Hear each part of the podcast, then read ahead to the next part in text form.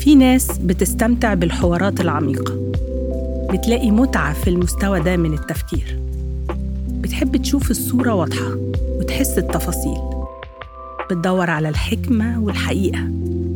ناس بتاخد الحياة so deep في قصة في حديث في رأي في فن في كل شيء. بودكاست كلام deep علشانكم. ومعاكم دكتورة هدى خطاب. الصبارة الصغيرة. تأليف وقراءة دكتورة هدى خطاب. كان لغرفتي بلكونة صغيرة تطل على حديقة المنزل. لم أكن أهتم بالخروج إليها ولا بالجلوس فيها. فهناك شباك واسع يملأ الغرفة بالشمس والهواء. وكنت أنا فتاة صيفية تماماً. أعشق أجواء الصيف من فسح وخروج وسفر وبحر.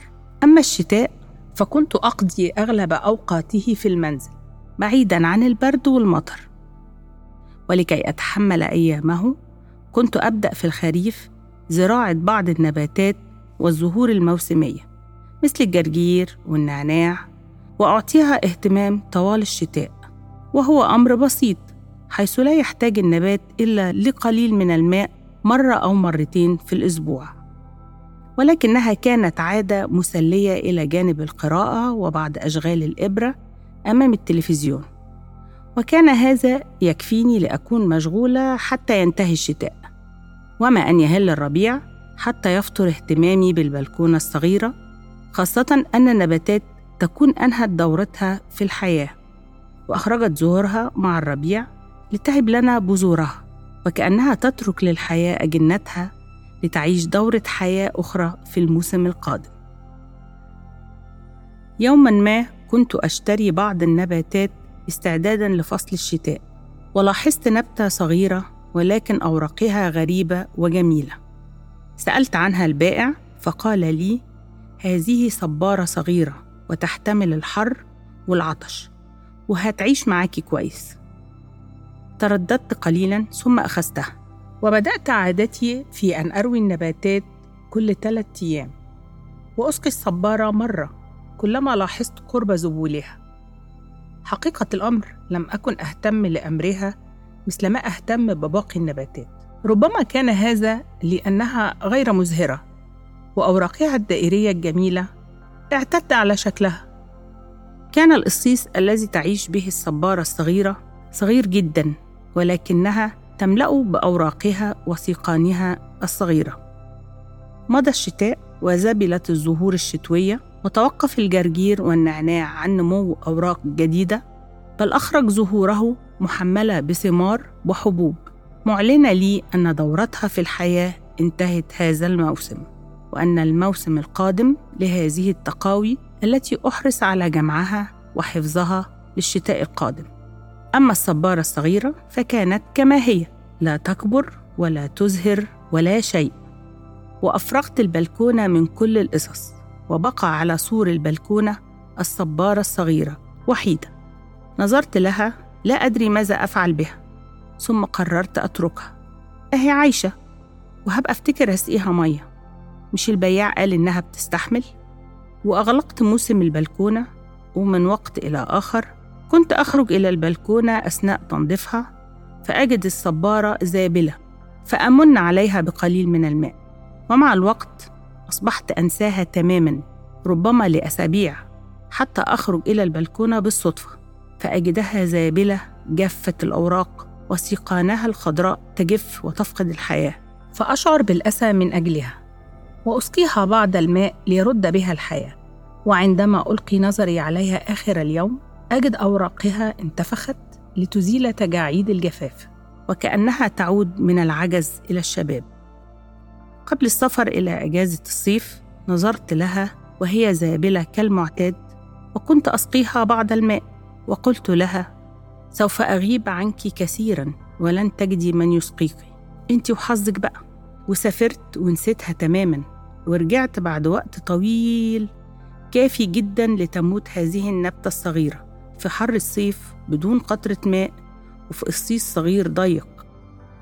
لم أكن أضع في اعتباري أني سأجدها حية بأي حال من الأحوال. وأمضيت عدة أسابيع أخرى لا أخرج لأراها كيف تكون. يوما ما قررت أن أتخلص منها وأرميها في سلة القمامة فلا داعي لوجودها بعد أن أصبحت جافة وقبيحة. وما أن رأيتها حتى صدمت. حقيقي صدمت. الصبارة الصغيرة كانت شديدة الذبول. أصبحت مجرد عيدان ضعيفة رقيقة وأوراق صغيرة مبرومة حول نفسها ولكن يا لدهشتي لا زالت خضراء لا زالت بها حياة. معقول؟ كانت التربة تحتها مثل قطعة حجر من شدة الجفاف والقصيص تكسر منه أجزاء كثيرة من شدة الحرارة. فكشف عن جزء من جذورها الضعيفة شعرت بها تنظر لي متألمة تلومني هل لا زلت حية أيتها الصبارة الصغيرة؟ كيف احتملت هذا الحرمان من الماء؟ كيف صبرت على الحرارة الشديدة وتحملت قسوتها عليك؟ كيف احتفظت بأوراقك لم تسقط؟ وكيف لا تزالين حية خضراء؟ شعرت بالتقدير والإعجاب تجاه هذه النبتة الصغيرة أحسست بقوتها وصمودها وشعرت أنني لم أقدرها حق قدرها وجدت نفسي تحدثها. أنت لا زلت حية وتريدين أن تعيشي برغم الإهمال والقسوة عليك. أنت تستحق الإعجاب بك والاهتمام بك لأنك قوية وصبورة وتستحق الحياة التي أصررت أن تتمسكي بها وتعيشيها. سوف أعتني بك من الآن. وستكوني صديقتي التي أحبها وأحب أن أراها كل يوم وأطمئن أنها في أفضل حال.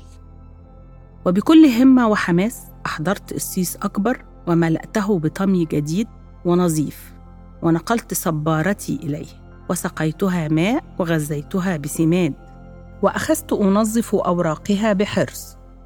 وحين انتهيت شعرت براحة وسعادة.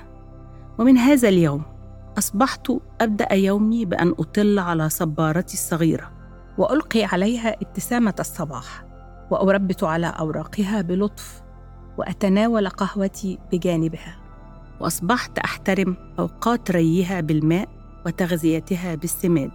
ونمت صبارتي الصغيرة وأنبتت هريقات كثيرة خضراء وأصبحت شجرة جميلة مليئة بالحياة. وتدلت سيقانها بحرية حول القصيص الكبير في وقت قصير لتصبح قوية وجميلة وكأن قسوة الحياة عليها علمتها كيف تنجو وكيف تعيش. لقد أصرت على الحياة برغم كل شيء فأتتها الحياة في النهاية بكل شيء.